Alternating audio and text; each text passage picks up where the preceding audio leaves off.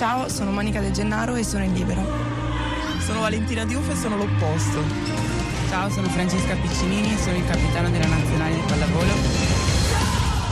Francesca Piccinini, quasi 36 anni, Valentina Diuff, quasi 21, Eleonora Lobianco, 35 anni, Cristina Chirichella, 21 anni ancora da compiere. Veterane con 4-5 mondiali alle spalle e giovani esordienti, era l'Italia di Marco Bonitta. Il commissario tecnico richiamato sulla panchina azzurra dopo il burrascoso addio del 2006, quando fu in pratica cacciato dalle sue stesse ragazze. È tornato a marzo, neanche il tempo di costruire la squadra tra rinunce e infortuni in estate ha dovuto reinventare l'Italia. Ha richiamato le esperte Lo Bianco e Costa Grande, ha scommesso sulle debuttanti, ha insistito sul concetto di gruppo cambiando quasi sempre formazione e quasi sempre i cambi gli hanno dato ragione. 13 partite giocate, solo 3 sconfitte, una ininfluente contro la Repubblica Dominicana nella prima fase, due decisive, il KO in semifinale per mano della Cina e poi quello contro il Brasile nella finale per il bronzo.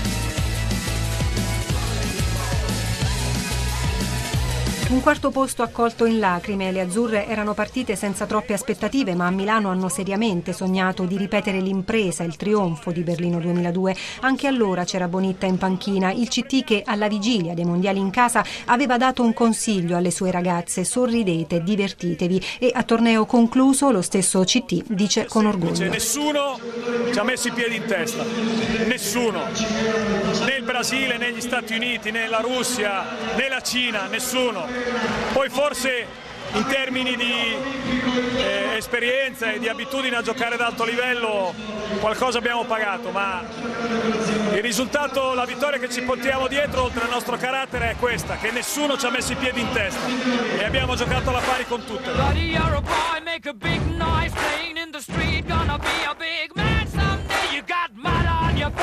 You big disgrace kicking your can all over the place, singing, We will, Entusiasmo e palazzetti pieni, anche questa è stata la vittoria delle azzurre. Tanta gente non solo a Roma, Bari e Milano, le città in cui ha giocato l'Italia, anche a Modena, Trieste e Verona, le altre sedi dei mondiali. Successo di pubblico e di incasso. Oltre 300.000 appassionati nei palazzetti, quasi 2 milioni e mezzo di introito. Gli organizzatori hanno raggiunto l'obiettivo, anzi gli obiettivi. Andrea Scozzese, presidente del comitato organizzatore a Roma. Primo obiettivo era quello ovviamente di avere un pareggio economico in un momento particolarmente difficile, quello è stato il primo obiettivo. Il secondo obiettivo stato, era quello del, eh, del risultato agonistico, non dipendeva da noi ma abbiamo aiutato e penso che sia stato un altro importante risultato. L'obiettivo più importante è stato quello del pubblico, fare 9.200 persone a Roma per Italia-Tunisia di martedì, gara di apertura penso che sia un successo molto più grande con tutto il rispetto che fare il tutto esaurito per la finale o la semifinale. Poi tutte le sedi hanno rappresentato un successo di pubblico. Ora un altro obiettivo è non disperdere ciò che il mondiale ha portato, entusiasmo, visibilità, interesse anche verso i vivai, fulcro del movimento. Io credo che la federazione in questo momento dovrebbe fare un grande sforzo per promuovere la base. La ricchezza di questa federazione è fatta proprio dal movimento, è fatta dalla capacità di portare delle giocatrici a livello internazionale che vengono fuori dai nostri vivai, dal lavoro che svolgono le tante società poggiate sul territorio, che sono società poggiate sul volontariato, su delle basi solide non toccate da una crisi economica. Questo credo che il Mondiale possa rappresentare un viatico importante verso questa direzione.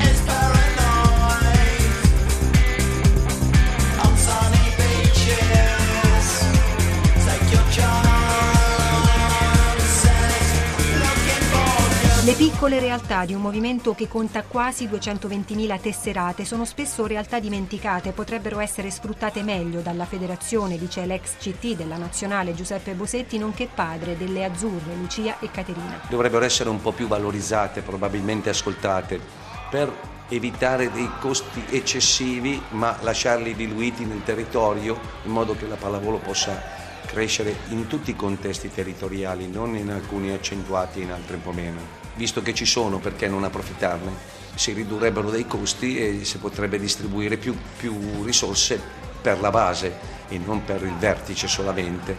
Sono strutture poi aperte, perché io lo vedo, sono persone disponibili, per cui tu puoi anche incidere su un progetto, su una costruzione di un giocatore con loro, perché poi il giocatore è un patrimonio comune, non è solo di uno o dell'altro. Bosetti ha lavorato tanto e lavora tuttora con le giovani pallavoliste, da qualche mese allena nella società romana Bolleiro. Più alta, Scognamiglio, palla più alta e gira le spalle verso dove alzi. Le giovani pallavoliste vanno aiutate, seguite affinché diventino allenatrici di loro stesse, dice Bosetti. Giovani pallavoliste che sognano anche di essere un giorno Francesca Piccinini o Eleonora Lobianco. Claudia Provaroni, martello, ho 16 anni, spero mm, di arrivare in alto perché mm, comunque tutti i sacrifici che noi facciamo ogni giorno, tutte noi speriamo di essere ripagate in qualche modo per tutti questi sacrifici che facciamo. Marina De Meo, palleggiatrice. Ho cominciato a 12-13 anni, il mio sogno ovviamente è arrivare in Serie A giocare titolare e vincere magari qualche titolo. Sono sempre sogno a dare forma al mondo Sono sempre sogni a fare la realtà. Sono sempre sogni a dare forma al mondo. Sogna chi ti dice che non è così.